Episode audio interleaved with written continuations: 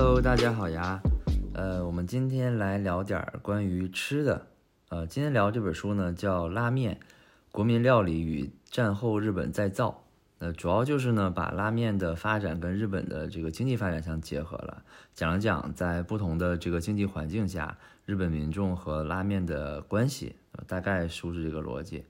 呃，日本拉面跟我们国内的拉面稍微有一点不同。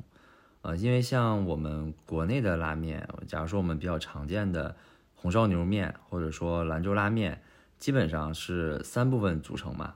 面、汤底和上面的肉。但日本拉面呢，其实，呃，应该准确说是四部分，就除了面跟肉跟我们国内是一样的，呃，汤底它是两部分组成的。就一般呢，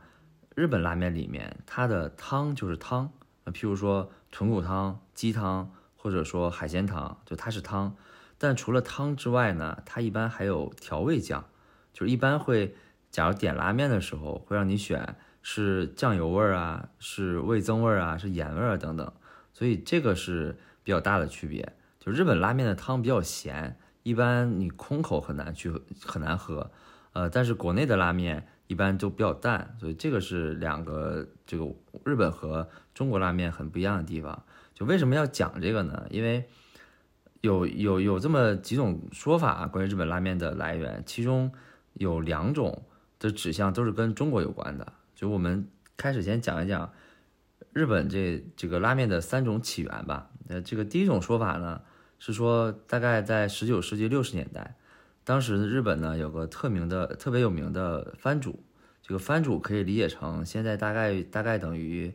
呃市长吧，大概这个级别。就当时全日本分了两百六十多个藩主，所以这个藩主大家就跟我理解跟市长差不多啊。当时呢这个藩主叫德川光国，呃他那个国呢是一个口口字里面上面一个八，下面一个方，就是八方来客那俩字儿。就算是国家那个国的一体字吧，所以这这这这个字儿还挺有意思的啊。就相传这个德川光国啊，他是日本第一个吃到拉面的人。呃，但是呢，当当时他吃的是乌冬面，他吃乌冬面的时候呢，是用梅干和芝麻作为佐料。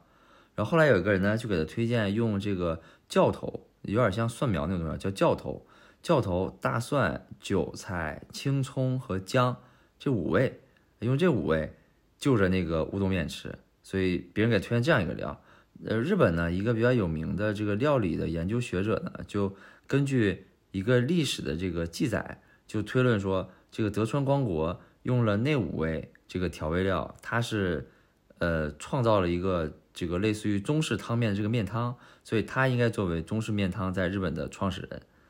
呃，其实。他只是说在汤这个层面做了一些调整，从梅干芝麻变成了用葱姜蒜加佐料。就本来可能他不应该完全算做这个拉面的创始人啊，呃，但是呢，后来这个新横滨拉面博物馆又把这个事儿翻出来了，这他也重新开始去推广这个故事。然后呢，日本最著名的一个方便面生产商叫日清食品公司，他也根据这个故故事，在零三年。推出了一个限量版的叫五星素食面，这五星就是指刚才说的那那那五个味儿，就是教头啊、葱姜蒜、韭菜这五味儿，而且在包装上还印了德川的这个家纹，还附上了刚才说德川光国的这段故事，所以这个是算是第一种说法吧，就我自己感觉还是有一点牵强的啊。呃，第二种关于。拉面来源的说法呢，是说拉面在大概十九世纪，呃，当时是在美国帝国主义的这个影响下，日本的饮食习惯已经发生了一个比较大的转变。因为当时日本呃美国比较强势，日本的这个主权基本是被架空的，所以在这样的一个影响下，这个美国就在日本设定或者开放了很多这种贸易港口。那这样欧洲的一些国家的人也开始大量的来日本跟日本做贸易往来。啊，所以这个时候呢，自然而然的也吸引吸引了很多中国这个无论是商人还是工人，或者说华侨啊，来到日本。那来到日本的这些中国商人，他随身携带的其中最重要的一点就是烹饪技术。那其中其实最有名的就是有一道叫做拉面的汤面啊，它直接叫做拉面。呃，这个叫拉面的汤面呢，就到日本之后就迅速的成为了在日本的这些中式餐厅里面的主菜。呃，这个里面的这个拉面呢，就是真的就用手在拉面条，再配上一些咸味的这个鸡汤或葱，这个跟我们现在所说的这个拉面跟差就就基本差不多了。跟刚才第一个说那个乌冬面，我觉得他那还是有点不太靠谱的啊。呃，日本人呢管这道这个中国中国商人做的这个拉面叫南京面，因为当时中国的政治中心在南京嘛。呃，但是呢，这个面到日本呢也没有一下子说。传开到日本的很多地方的最早期呢，可能只是卖给居住在这些贸易协定港口的这些中国籍的工人啊，或者是华侨啊、商人啊、学生等等。到了这个一八八四年，在函馆这个地方，就函馆大概是在北海道那一片，这个地方呢，这个侨民的居住区有一家店叫洋和轩啊，他在他的广告上印出了南京面这道菜。就这这个呢是现在有据可查的最早的记录在日本的这些刊物中关于拉面最早出现的记录，所以呢这个是第二种说法，相当于是中国人带过去的。第三种说法呢是说拉面的这个故事，呃是一个日本人，呃他呢经营了一家，呃不是一家，是他经营了第一家在日本经营了第一家这个中式餐厅，叫来来轩。这个来来轩呢，它是在一九一零年在东京的浅草地区开设的，它是一个纯中式的餐馆。它当时主要的服务对象呢是时薪工人，就是按小时计时的工人，其实就是临时工了。就他家跟刚才说的南京面还有点不一样，就来来轩来来轩的这个汤面啊，汤底里面还加了酱油，配料里面呢还有叉烧肉，有鱼板。还有烫过的菠菜和海苔，就这个配料和这个汤底就跟现在我们这个常所吃到的这个日本拉面就几乎一样了，所以这个可信度也挺高的。但是它究竟受到什么样的启发去把叉烧放上面，就这个确实就没有记载了。所以大概就是这么三种来源，呃，所以这三种来源听下来确实。基本上也不能说确定，但基本上也差不多，就是说日本的拉面来自中国这个事儿是比较靠谱的。接下来我们聊聊，就是为什么拉面传到日本之后能发展到今天，就成为日本饮食的一个代表。因为虽然我们说刚才这个贸易港口开放有很多人来，除了中国的这个面，其实其他国家的这些相关的饮食文化也都带到了日本。那为啥，假如说披萨、汉堡之类的没有在日本传播开？其实这个还是跟日本的经济发展是有关系的。呃，日本在这个中日甲午战争获胜之后啊，在国内就掀起了一个工业化运动的热潮，这个都市的劳动力、劳动力这个需求迅速的增长，这样的增长呢，也加剧了各个大城市的这种粮食的需求。这个工业化相关的产业，像什么矿业呀。制造业呀、建筑业呀、运输业啊，这些就业的岗位迅速的增加。那工业人口呢，在这个期间暴涨了大概一百四十万，而农业人口就减少了大概有一百二十万。所以这样一正一负的关系。嗯，这些新的工业人口呢，他们需要一些呃快速、便宜又能顶饱的食物。所以想一想，其实好像就只有拉面能够。在这个时候满足他们这个需求，因为拉面煮面比较快嘛，汤底又是基本做好的，所以就拉面在这个时候呢，基本就脱颖而出了，成为这个那个在那个时代吧，成为这个大众饮食文化的一个新兴的一个象征啊。在那个时期内呢，其实有段时间啊，拉面有被叫做支那面啊，因为支那是那会儿日本对中国的一个蔑称嘛，呃，毕竟那个时候日本是战胜国，中国是。战败国，所以是一种比较轻蔑的、轻蔑的这个词词语吧。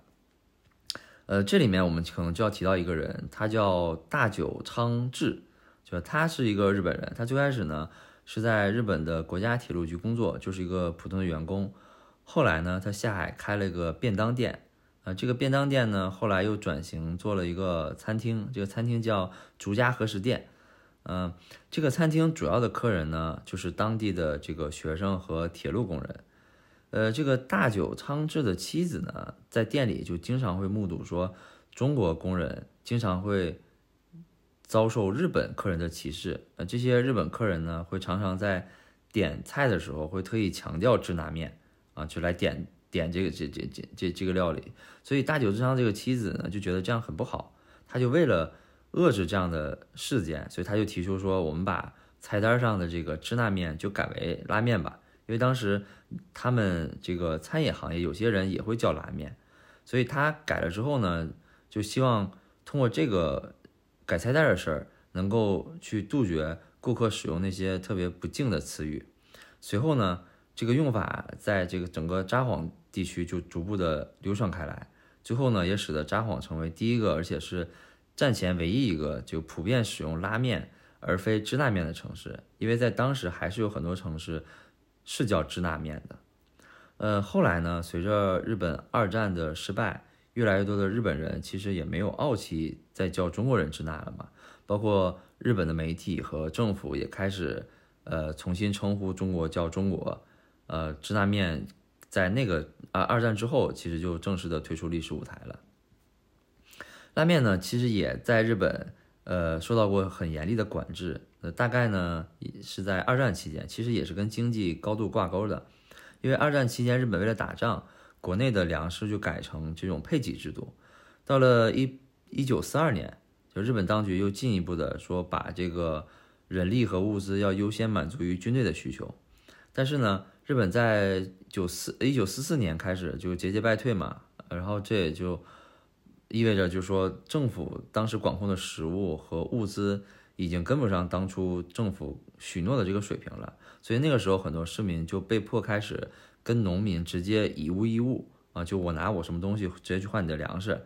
啊，或者说跟他人合作一起去集体耕种，就是可以理解成我们一起包一块地，啊，甚至说用非常规的食材去充饥，比如说昆虫啊、呃叶子啊、树根啊等等，呃，所以在这个大的经济背景下，当时拉面的。这种贩卖是被官方严禁禁止的。呃，到了一九四五年八月，呃，日本天皇发布了这个终战诏书，就战争就正式结束了嘛。但是战争是结束了，呃，战这种连续的战争引引起的引粮食的短缺，不是随着战争结束就能马上结束的。呃，当时美国的总统是杜鲁门，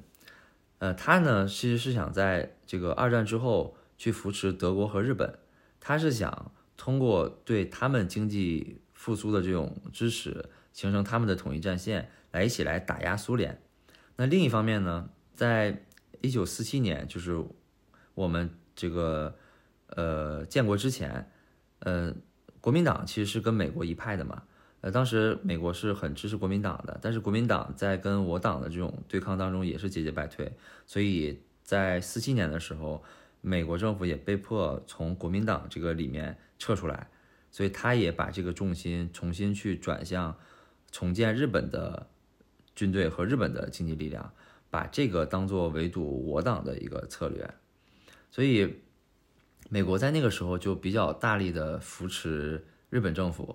呃，也给日本政府很多的援助。这个援助里面其实就包括了提供粮食，因为日本的耕地面积比较小嘛。呃，要发展就要有人，有人，有人就要吃饭，所以到在一九四七年，就美国那一年就运送了大概一百五十七万吨的稻米。日本确实这个在这个里面获得了好处啊，因为他踏踏实实的获得了美国的帮助，但是呢，也因为如此，就他对美国的这种依赖，就导致了日本自己没有大力去发展农耕技术，就没有大力的发展。农耕的或者说农耕的这个土地，后来呢，使得日本就变成一个高度依赖粮食进口的这样一个国家，所以在这个一个这样一个依赖型的这种国家上，也促使这个拉面和其他面类在之后的数十年在日本能够蓬勃发展的一个潜在的因素。嗯，拉面成为国民美食代表的另一个助推器，其实就是发明了方便面。或者说发面方，或者说发明了速食面，这个故事也挺有意思的。这个世界上认为的方便面之父呢，叫安藤百福，其实他是个中国台湾人但是他在他自己的这个自传里面，其实都特别的忌讳，或者说特别的避免去提及自自己是中国人。那当然跟当时的这个民族文化或者说日本的这种种族之间的冲突是有关系的啊。他呢，大概是二十多岁的时候从台湾去的日本，这个日清方面其实就是他创立的。呃，据他自己说呢，他当时拜访了很多日本官员，嗯，这这些日本官员一个特别大的困扰就是，美国给了日本很多的小麦，但是呢，日本没有特别好的方法去完全消化掉这些小麦。就美国虽然给日本的给日本粮食，但是远远不够，因为日本人不太喜欢吃面粉，好像现在也是啊，所以当时政府就。积极的鼓励大家说，虽然大家不熟悉用面粉，但是还是要消费美国的小麦。譬如他就会呼吁民众说，你们多吃面包等等。所以安藤百福跟这个政府官员交流完之后呢，他也在想，就怎么去帮助政府解决这个事情。所以他也在这个大的影响范围之下，就发明了速食拉面这个事儿，就是将呃进口面粉制作成了面条，而不是说只能做成面包。所以这个。方面的发明也加速了整个日本拉面这个走向全球化的这么一个进程吧。像日清出的有一款拉面叫出前一丁，就现在在超市也很容易买到，经常能看到。这个系列就这个老爷子打打造的。这款方便面在一九六八年就上市了，其实距离现在已经有五十多年了。呃，接着我们聊一聊说日本拉面怎么走向世界的。这个拉面的发展，其实到了二十世纪八十年代就进入了一个新的阶段吧。就这个阶段最有力的助推器就是日本文化了。在世界范围内，其实有不少的年轻人，包括我国的很多年轻人，其实都是在日本的流行文化下，这个日本的这种流行文化的影影响下成长起来的。像像电影什么《千与千千与千寻》《神奇宝贝》，像我小时候看的《灌篮高手》，包括呃。柯南系列等等这些动漫，像服饰品牌，像那个那个 Bape，像优衣库，啊，甚至包括说日本的这些色情文化 AV 等等，就都是特别强力的向世界在输出。再结合在当时那个背景下，就各个国家都在倡导全球化，呃，所以那个时候呢，拉面就成为了一种超越国国界，能够代表年轻文化的一种时尚料理。就它背后的这种国民料理的形象也随之越来越增强了。到了两千年左右呢，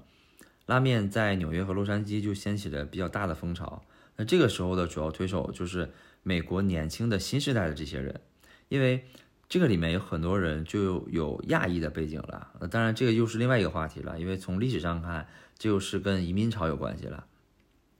所以在这样一个这个推波助澜之下吧。拉面就一步步的形成了今天这样，就是说能够成为，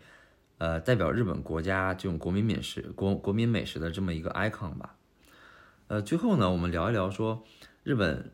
拉面行业的暖联分制度，我觉得这个是日本特别有意思的一个模式啊，所以我单独拿出来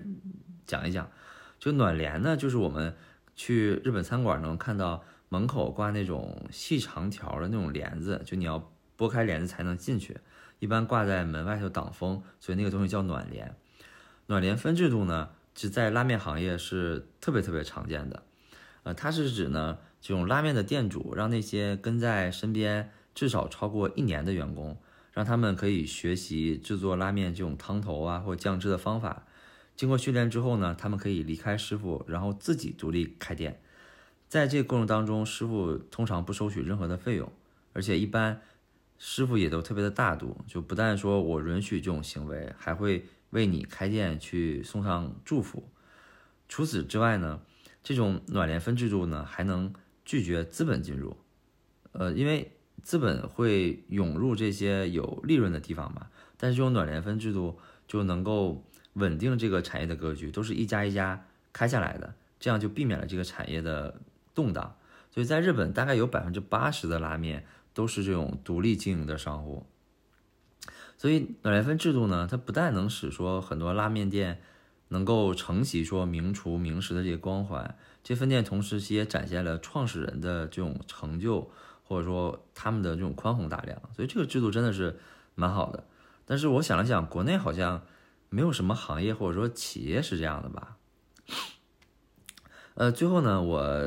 推荐几个从日本开到北京的拉面店吧，就好像也没有特别多是官方层面开过来的。呃，第一家是一风堂啊，他家招牌是特制赤丸拉面。那第二家是博多一心舍，啊，他家招牌是那个猪骨拉面。呃，这两家在北京的很多大的商场里面应该都有，还比较常见。